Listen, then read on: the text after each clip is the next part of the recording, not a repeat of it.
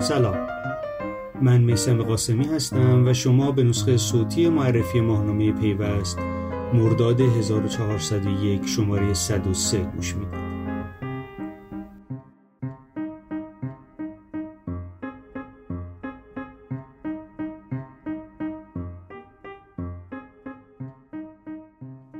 موضوعی که این شماره پیوست برای تیتر یکش و جلدش انتخاب کرده ورود استارتاپ ها به بازار سرمایه است. اتفاقی که برای تپسی افتاده و البته امید میره که برای استارتاپ های دیگه هم رخ بده اما نمیشه مطمئن بود. تجربه نشون میده با یه گل بهار نمیشه. هرچند شاید امیدوار بتونیم باشیم که دروازه ها باز شدن. آیا فرار یک استارتاپ به بازار سرمایه آنها را نجات می‌دهد؟ رام کردن بورس سرکش.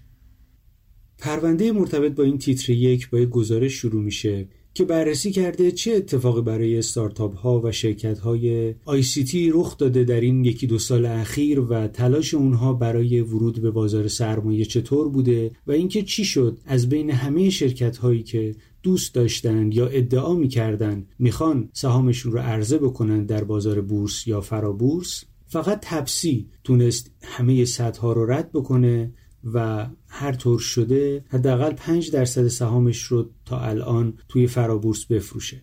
بعد از اون یک گفتگو داریم با میسم فدایی مدیرعامل فرابورس. آقای فدایی گفتند که یک دوره یادگیری ارزشگذاری استارتاپ ها نیاز داریم. ایشون توی گفتگو با ما توضیح دادن که هم استارتاپ ها خیلی زبان بازار سرمایه رو نمی‌دونن و همین که سرمایه گذاران و فعالان بازار سرمایه خیلی با شرکت هایی که به جای دارایی فیزیکی داراییشون نامشهوده آشنا نیستن. در ادامه یه گزارش دیگه داریم از الهه صالحی که بررسی کرده استارتاپ هایی که نتونستند وارد بازار سرمایه بشن و اینکه چی شد. پشت در بورس موندن و هنوز دارن تلاش می‌کنن بعضیاشون و بعضیشون هم که کلا ناامید شدن. چالش های این ورود چی بوده و چطور میشه این چالش ها رو رفع کرد؟ و بلافاصله بعدش گفتگو با میلاد منشیپور مدیرعامل تپسی رو داریم. آقای منشیپور که بالاخره موفق شده از همه سطح موجود رد بشه میگه که آی پی او تپسی آی پی او یک صنعت بود. و ما هم امیدواریم که اینطور باشه. در انتهای این گفتگو یک یادداشت داریم از حبیب آریان کارشناس بازار سرمایه. ایشون گفتن که ورود استارتاپ ها به بازار سرمایه ساختن خرد و گفتمان تازه است. از این نظر هم نگاه جالبیه به این موضوع و اینجا پرونده این شماره تموم میشه. قبل و بعد از این پرونده هم مطالب دیگه توی فرم گزارش ما هست. از جمله گفتگو با آقای انصاری معاون برنامه‌ریزی و نظارت راهبردی وزارت ارتباطات و فناوری اطلاعات که گفتند سرمایه‌گذاری در ICT زیاد نشود ورشکسته خواهد شد. و مطالب دیگه ای که می‌تونید توی این فرم بخونید و می‌رسیم به باشگاه مدیران که این شماره با خانم سادینا آبایی مؤسس و مدیرعامل سیمرغ سامانه یک گفتگویی داشتن و دوران کاری و زندگی ایشون رو بررسی کردند.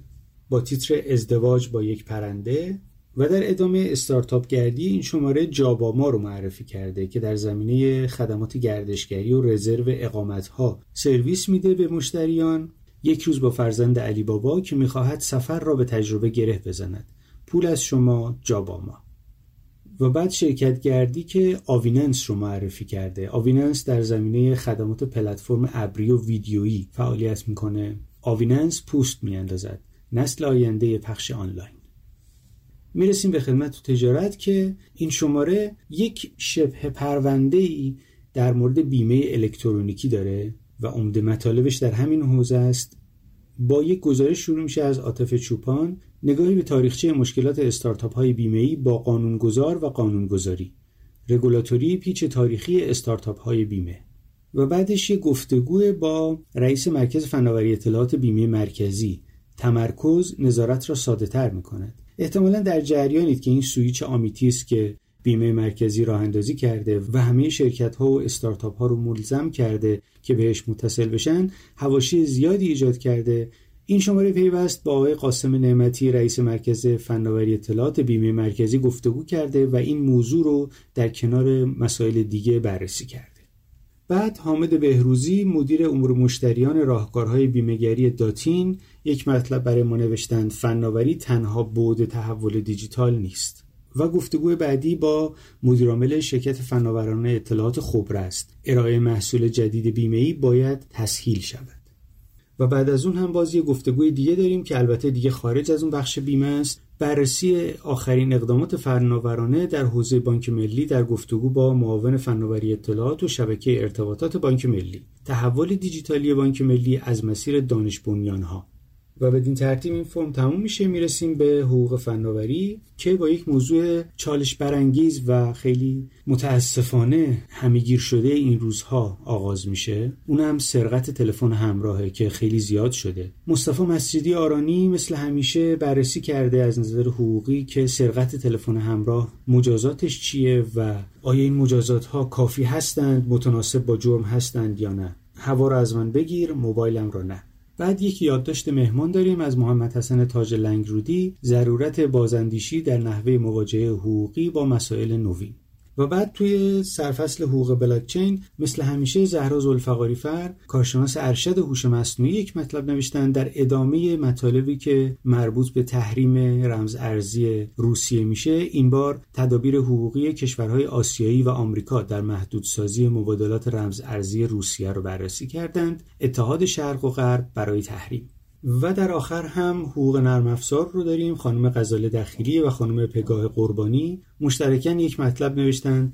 ماه پیش هم توی همین حوزه بود تضمین سالس مزایا و معایب توافقنامه تضمین سالس یکی بر سر شاخ بن می‌برید. می‌رسیم به راه حل و مطلب خانم فریما کیانی. توی میز کار معرفی آشنایی با مهارت‌های نرم برای پیشرفت شغلی. و بعد هم مهدی خدابنده یک لپتاپ Lenovo رو معرفی کرده. لپتاپ gaming مقرون به صرفه. فرم راه حل همیشه دو تا مطلب داره و با این دوتا تموم میشه. می‌رسیم به پیوست جهان که مثل همیشه با جهان نما شروع میشه. مایکروسافت ابزارهای تحلیل چهره را حذف می‌کند. راه دور و دراز. و بعد هم یه مطلب دیگه ای درباره نیمه رسانه ها و مشکلاتی که یکی دو ساله توی دنیا براش به وجود اومده پادشاهی تراشه ها اما پرونده این شماره فرم جهان درباره بانک های مرکزی و تورمه. موزلی که چندین دهه است نزدیک 50 سال توی ایران وجود داره و اون تورم پایی داره. بعد از کرونا و جنگ روسیه و اوکراین در بیشتر کشورهای دنیا به وجود اومده. البته یه مقدار با اون چیزی که ما توی ایران تجربه می‌کنیم تورم های بالای 30 درصد و 40 درصد و اینها متفاوته. ولی خب برای کشورهایی که تورمشون زیر دو درصد بوده الان تورم 9 درصدی مسئله خیلی بحرانیه. و خب زمستون هم در راه موزل سوخت هم ممکنه اضافه بشه به این وضعیت. به هر صورت این پرونده ای که فرم جهان برای این شماره انتخاب کرده به کام بعضی ها این تیتر کلی پروندهشه و توی اون مثل همیشه با گزارش ها و اینفوگرافیک ها و گفتگوهای متعدد این مسئله رو از جوانب مختلف بررسی کرده. در انتهای این بخش هم خب مثل همیشه راهبرد رو داریم.